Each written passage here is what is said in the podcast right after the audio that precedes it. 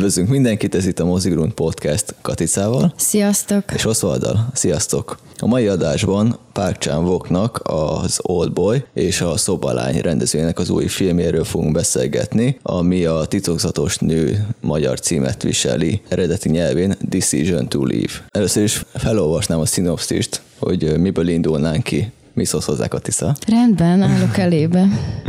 H.L. June nagyvárosi nyomozó, aki idei nagy részét vidéken élő és dolgozó feleségétől távol tölti. A lezáratlan ügyei miatt álmatlansággal küzd, így éjszakáit jó részt megfigyeléssel üti el. Mikor azonban egy gazdag, visszavonult kínai bevándorló helymászó a halálába zuhan, a nyomozó egyre közelebb kerül az áldozat özvegyéhez, aki Kínából emigrált, a kapcsolat pedig hamarosan mindkettő, a nő és a férfi életét felforgatja.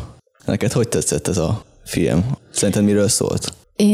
Nekem amikor vége lett, az volt az első kérdés, ami megfogalmazódott bennem, hogy szóval ilyen, amikor egy férfi szerelmes. Ez volt gyakorlatilag, ez volt a benyomásom a filmről, és hát amúgy nem volt rossz, mondjuk nekem az Oldboy és a Szobalány is jobban tetszett ettől a rendezőtől. Kicsit ilyen vallomásosnak éreztem ezt a filmet, nagyon olyannak, mint egy belső világnak a kivetülése. Nem tudtam egy klasszikus ilyen nyomozós krimiként nézni. Sokkal inkább éreztem azt, hogy ez csak a kerete egy vallomásnak, ami egy ilyen, nem tudom, egy ilyen szerelmi vallomás. És hát igazából nem tudom, szeretnélek erről megkérdezni, hogy szóval szerinted ilyen, amikor egy férfi szerelmes? Hát van benne egy részben igazság. Kicsit van egy ilyen pszichotikus érzésem, például nekem, amikor szerelmes vagyok, hogy ez a fajta nyomozás, hogy biztosra akarunk menni, hogy mindenképpen mindent tudunk, jól válaszolunk a nőnek, és ezzel kapcsolatban információkat gyűjtünk. Ezt értem a pszichotikusság alatt. De igen, amúgy próbáljunk minél tökéletesebbnek tűnni, minél informatívabbnak lenni, és minél inkább úgymond biztosra menni ezzel, és kerülni a csalódás vagy a tévedés lehetőségét a nővel kapcsolatban. Na mindegy, azon gondolkozom, tehát, hogy is amúgy neked tetszett a film? Nekem nagyon tetszett a film. Igen, az Oldboyt meg a Szobalányt nem közelíti meg szerintem, de ez alapvetően szerintem egy kisméretű film is a kettőhöz képest. Nekem nagyon jó hangulata volt az egésznek. Olyan volt, mint egy ilyen szép szeptemberi őszinap, ilyen melankólikus hangulata volt, amit én nagyon szeretek, mert ilyen nyugtató számomra.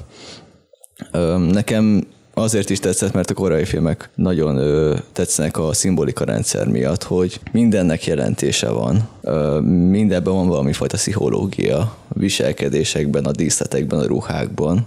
Minden jelent valamit, és ez így nagyon jól lefoglalja az agyamat. És itt is a két főszereplő nagyon jól volt pszichológiai szempontból felépítve. Igen, nekem tehát azért is gondolom, hogy ez a kérdés, hogy ilyen, amikor egy férfi szerelmes, ez jutott az eszembe először, mert tehát nekem a női karakter, az nem éreztem azért annyira kidolgozottnak, meg ilyen pszichológiailag indokoltnak, ahogyan az a nő viselkedik, hanem egy ilyen maga a rejtély volt ez a nő, szerintem, vagy nekem úgy tűnt a filmben. Oké, hogy elmond dolgokat, meg kiderülnek róla dolgok, meg megfigyeli a csávó, de végső soron az egész film alatt kicsit az volt az érzésem a végére, hogy csak a férfi szempontjából láttuk ezt a nőt, az ő megfigyelései alapján jutunk csak el a nőhöz. Tehát itt tisztán a nőről nincs egy kép, hanem minden a férfi főszereplőnek a szűrőjén keresztül látszódik csak, ami a nőből hát a vászonra kerül. Még akkor is, hogyha időnként látjuk a nőt, hogy most nem tudom, szenved vagy ilyesmi, de valahol azok a részek, amikben csak a nő szerepel, tehát olyan értelemben, hogy nincs ott a nyomozó, aki épp megfigyeli, vagy beszél vele, vagy megeteti, nem tudom, kéri a pátyolgatását, vagy így együtt főzőcskézik vele, tehát hogy amikor nem ezek a részek vannak,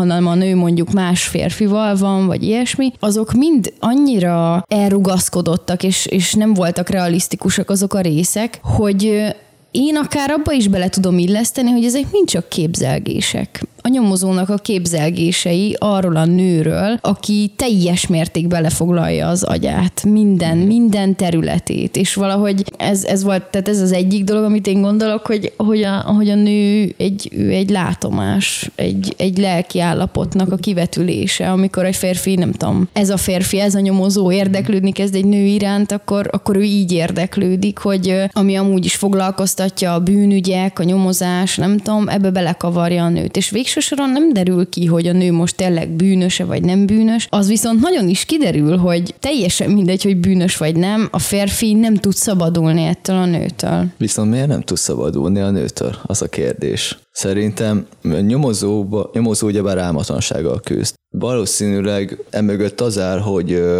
túlságosan monoton és kiszámítható az élete, és ez lebontotta a fantáziavilágát, úgymond lebontotta, hogyha valamit nagyon sok ideig csinálsz monoton. De hát nem monoton a munkája, hát folyamatosan újabb és újabb bűnügyekbe ütközik, én ezt nem nevezném monotonnak. Igen, de nem tudja semmelyiket szinten megoldani. Jó, de akkor sem monoton. Ilyenfajta gyilkosság, olyanfajta. És a munkájában temetkezik. Na de miért temetkezik a munkájában? Na, és szerintem itt van, tehát a monotonitással egyetértek, de nem a férfi élete a monoton, hanem a felesége. Tehát, hogyha párhuzamba állítjuk a titokzatos nőt a feleségével, a felesége, na ő kiszámítható és monoton. Valahogy ezt akartam megfogalmazni, csak te jobban megfogalmaztad. Kösz.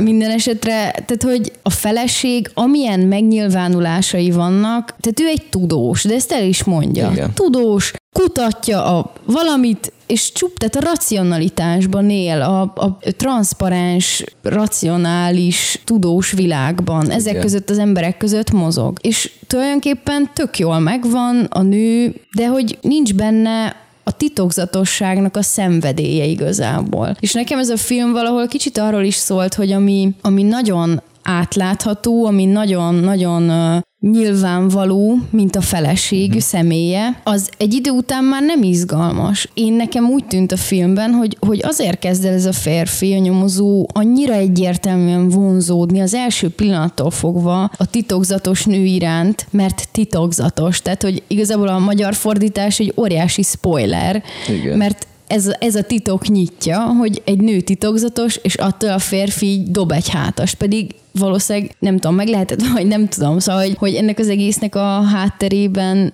lehet, hogy egy tök sima nő áll, csak nem az, mint a csávó felesége. És ettől viszont mindennél izgalmasabb, és ilyen wow. Mivel izgalmas a nő, a titokzatossággal izgalmas a férfi számára, így beindul ugyebár a lehetséges forgatókönyveknek a száma a férfi agyában, ami miatt tud képzelődni, álmodozni, és így már rendesen tud aludni. Mint például elalszik a kocsiba, miközben megfigyeli a nőt. Ezért is érdekes, hogy amúgy például nyomozó a csávó, mert hogy hiába vannak különböző bűntények, mégsem kötik le annyira, hogy tudjon aludni rendesen. Igen, de szerintem ez egy ilyen, tehát én ezt nem kötném össze még egyszer azzal, hogy mi a munkája, hanem valahogy nekem így tehát a házasságának, a monotonitása és a munkának, szóval egy ilyen életközepi válságban van ez a csávó, nem tudja, hogy mi merre, meddig, ott van mellett az a fiatal nyomozó, aki meg egy feltörekvő, egy ilyen lángoló lelkű.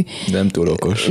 Nem okos, viszont van benne egy jó adag ilyen lendület, meg hív, és hogy ebből a főszereplő nyomozóból viszont pont ezek hiányoznak, és hogy mi az, ami blokkolja őt, a megoldatlan bűnügyek és a kiszámítható és unalmas felesége. És aztán szerintem ezért kap annyira az alkalmon, mert hogy itt van egy asszony, akiről nem tud semmit, akinek a története egyáltalán nem világos. Szóval, hogy végül is a munkája az, aminek a kapcsán találkozik ezzel a nővel, és utána olyan éles kontrasztba kerül a titokzatos nő a feleségével, hogy csak kapkodja a fejét, hogy akkor ő most hol is van ebben az egészben. Igen, bejön egy kiszámíthatatlan változó az életének az egyenletébe, és onnantól pedig már valahogy meg kell oldani ezt az egyenletet, és ez mozgatja folyamatosan, és ez viszi egyre közelebb a nőhöz. Igen. És nem tudom, én nagyon élveztem azt a filmben, hogy nincs benne szex jelenet. Tehát, hogy végre egy olyan film, egy olyan, tényleg egy olyan ilyen szerelmes, vagy vonzalomról szóló film, amiben nem szükséges az, hogy testiség legyen benne, mert az, ahogyan ott full kusban eszik a sushit egy ilyen kis dobozból, ez már annyira megteremti azt, hogy ott itt tehát vibrál a levegő egyszerűen, és hogy olyan jeleneteket talált a rendező egy vonzalom kialakulásának a folyamatában, amik a maguk egyszerűségében, de mégis ilyen különlegességében megteremtik azt a kémiát a két szereplő között, ami ilyen, nem tudom, lehengerlő. Tehát nekem ez a része tetszett nagyon a filmnek, hogy azokat a nüansznyi pontokat elkapni egy ilyen vonzódásnak a kezdetén, amik ilyen idióták. Tehát mint az, hogy nem tudom, hogy így a csávó így kiderül, hogy a titokzatos nő milyen zenét hallgat, és akkor hazamegy a csávó, és ő is azt hallgatja. Hát ez mennyire szép, és hogy amúgy egy tök kis mozzanat, de nekem a saját életemből ez teljesen ismerős. Hát persze, hogy ezt csinálja, és igen.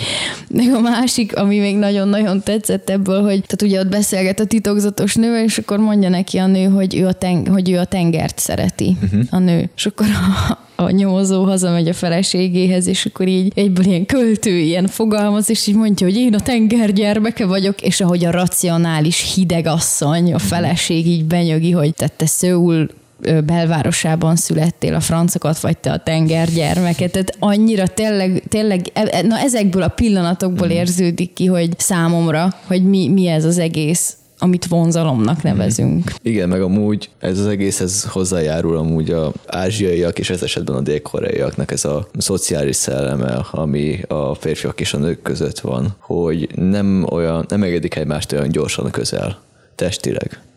Itt is, mikor csattan el az első, csak körülbelül a vége fele van, nem az utolsó fél órában. Igen. Addig maximum kézfogás van. Igen. Hát vagy annyi se, tehát igen. Hogy ilyen olyan szintű távolságtartás, és ez egyébként elképesztő, tehát mondjuk én engem amúgy a kulturális különbségek, szóval, hogy azok is megfogalmazódtak a film végén, hogy te jó ég, én ennek biztos marha nagy százalékát nem értem ennek a filmnek, csak azért, mert nem kelet-ázsiai vagyok.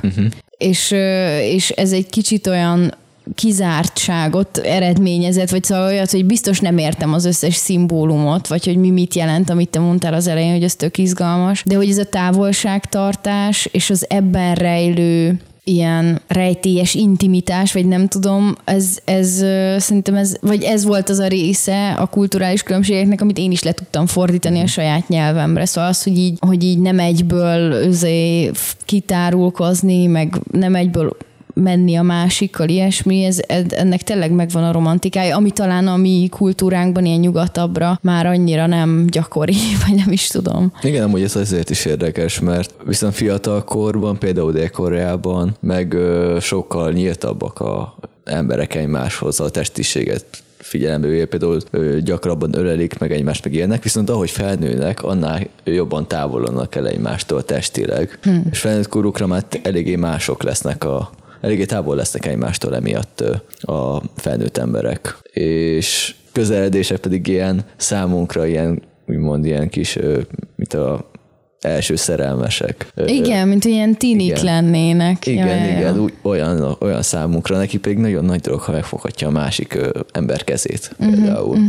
Amúgy mondtad, hogy a nő az a tenger gyermeke.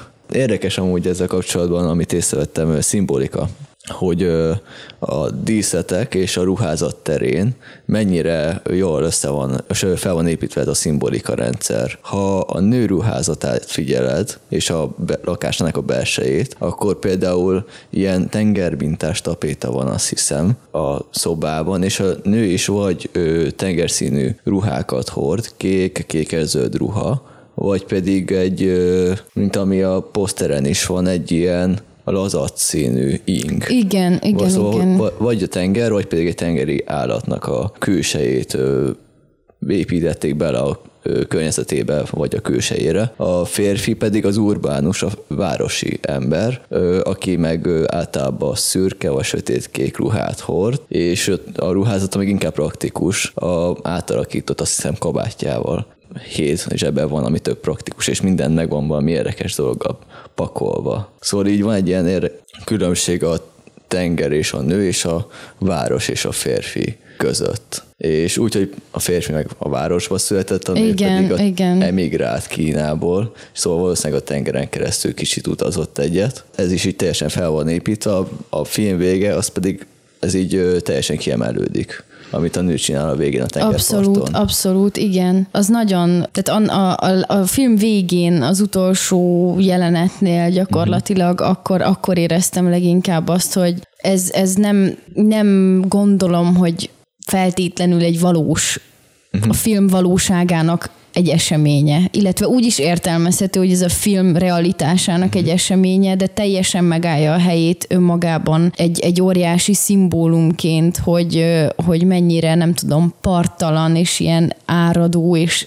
elsöprő, mint a hullámok, olyan lehet egy vonzalom, egy beteljesületlenség, vagy ilyesmi. Igen. Ezzel kapcsolatban pedig még, amit én észrevettem, érdekesség, hogy mennyire szép a film, de nem úgy szép, mint egy CGI film, egy látványfilm, hanem mennyire jól vannak a egyszerű hétköznapok, mennyire érdekesen vannak felvéve, mint például egy visszaemlékezés, hogy a nő visszaemlékezik, hogy a nő mit csinált, és nem azon, hogy csak beszél a csávó, vagy csak mutatják a nőt, hanem a csávó is ott van a nappaliba, és akkor úgy beszélgetnek. Vagy egy szimpla fókuszváltás, amikor a csávó nem tud aludni, kinéz a kocsijára, és ott már mossa a kocsiját valaki, és egy következő vágása pedig amúgy ő mossa, és így ugrunk időket. Nagyon érdekes váltások voltak. Igen, nagyon megkavarták, vagy engem megkavartak nézőként igazából ezek a hirtelen váltások, és az egész filmet elemelték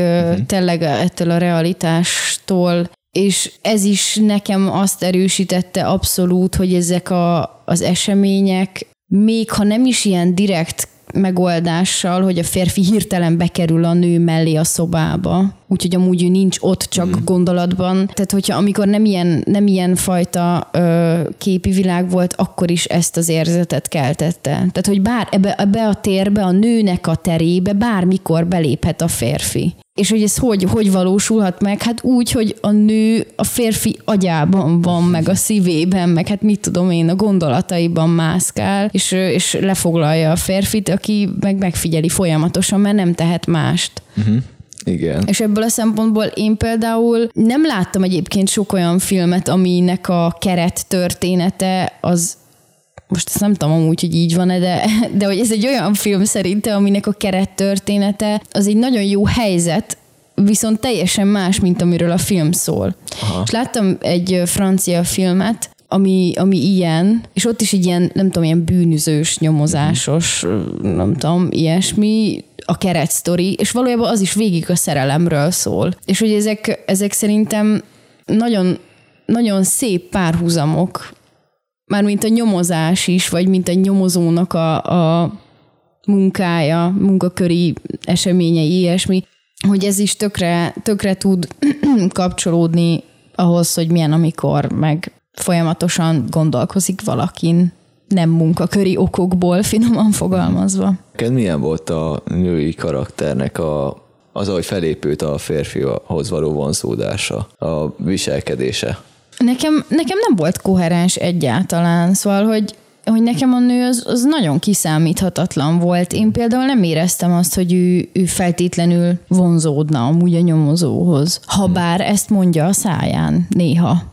De valahogy ezek nem tűntek egyáltalán valósnak, mert te úgy érezted, hogy van ebben egy ilyen tudatos építkezés, vagy szóval, hogy a nő vonzalmát el tudod kapni, hogy hol az, amikor már a férfi felé irányul? Hát én azt vettem észre nála, hogy észrevette, hogy akkor tud csak egy olyan ember közelébe lenni, aki úgymond foglalkozik vele, ha generálja ezt a misztikumot, ami miatt a csávó foglalkozik vele. Ehhez viszont az kell, hogy újabb és újabb tetteket csinálja. Ja, ilyen értelemben értelek. Ilyen szempontból. Viszont amúgy csak ez a vonzalma tárgya, hogy végre valaki foglalkozik vele, és nem csak egy eszközként tekinti. Emiatt próbálja generálni az újabb dolgokkal a egészet, és úgy, hogy ne oldja meg a nyomozó az ügyet, mert ha megoldja, akkor vége van a kapcsolatnak. Viszont a nő sem jön rá, hogy csak azért foglalkozik vele a nyomozó kezdetben, Mert hát még ott van a megoldatlan bűntény. De amit megvan a bűnös, és tudjuk ki a bűnös, onnantól pedig már a nyomozónak úgymond megjön az esze, és ő is bontani akarja ezt a kapcsolatot valamennyire, akármennyire is fáj neki. Viszont a nő meg nem akarja, mert még akkor is úgy érzi, hogy foglalkozik vele a csávó, és ez így folyamatosan körbe-körbe járkál. És miután például megvan a első bűntének a tettese, ugyebár van egy ugrás helyszínileg is. Utána meg a következő bűnténél meg nekem az jött le, hogy a nő ezt azért rendezte így, hogy visszatérnek abba a szituációba, ahol a csávó foglalkozik megint vele. A csávó pedig persze, hogy foglalkozik vele, mert őt meg érdekli a misztikum megint, és a minket férfiakat nagyon mozgat a misztikum, legyen ez akár egy nő, vagy egy bármi. Tudod, kiderül, hogy van valami felfedezni való, akkor sok férfi azonnal elindul, hogy felfedezze, hogy az ővé legyen a dicsőség, hogy felfedezte. És akkor ez így folyamatosan generálódik, és miután kiderül a nőnél, hogy ugyebár már nem érdekes a férfinak, mert annyira tegyük fel megromlott, akkor például jön a part eset, és akkor hát jön a katasztrófa. És ez itt számomra tök érdekes, hogy a nőt igazából így mi mozgatta, meg miért cselekedett pont úgy, ahogy még a keveset is láttunk belőle. Hát két olyan ember találkozott, akiknek a nem tudom, az igényeik azok pont egymás számára megvoltak. A férfinek egy rejtéke lett, a nőnek meg egy ember, aki foglalkozik vele, és akkor, tehát ez egy pillanatra ezeknek a csillagoknak az együttállása megtörtént, és akkor létrejött ez a vonzalom. De valamiért a film azt üzeni, hogy ez egy, tehát hogy ez nem egy happy endes történet. Nek szerintem miért nem happy end? Nem tudom őszintén, lehetne happy end, de akkor egy ilyen basic szerelmes film lenne. Mert mit tudom én, tehát hány olyan film van, ami arról szól, hogy van egy csávó, aki kiégett a házasságából, talál egy titokzatos rejtélyes másikat, és akkor már utána vele lesz boldog. Évente minimum 20-at ilyet csinálnak. Igen. Hát és itt nem. Hát azért meg gondolom, mert ez a film valahol összességében tényleg arra tapint rá, hogy, és ez mondjuk egy elég érdekes így kimondva, hogy tehát ez egy fellángolás víz szimbolikával. Elhamvad hamar ez a fellángolás, ha nincs táplálva újabb is, de amit mondtál, hogy nincs táplálva újabb és újabb rejtélyek által, akkor ez egy szalmaláng. Igen, viszont... Csak vízben. Igen. Viszont amúgy amikor meg kiderül a megoldás, akkor pedig elkezd az egész felbomlani, szét összedőlni, és onnantól pedig már nem lehet visszatérni. Ha te hasonlítod, ebben lángra kap az egész. Igen. Számomra például nagyon érdekes pszichológiai szempontból ez az egész. A monotonitás, meg a túl kiszámítható életmód milyen szélsőségekben tudja az ember például hajtani. Ez volt a Mozigrund podcastnek a Titokzatos nő kibeszélője. Itt volt velünk Katica. Sziasztok! Én Oswald voltam, találkozunk legközelebb. Sziasztok! Ha tetszett az adás, iratkozz fel a csatornánkra, és a like vagy a dislike gombok használatával pedig fejezd ki a véleményed. Hamarosan újabb adásra jelentkezünk. Sziasztok!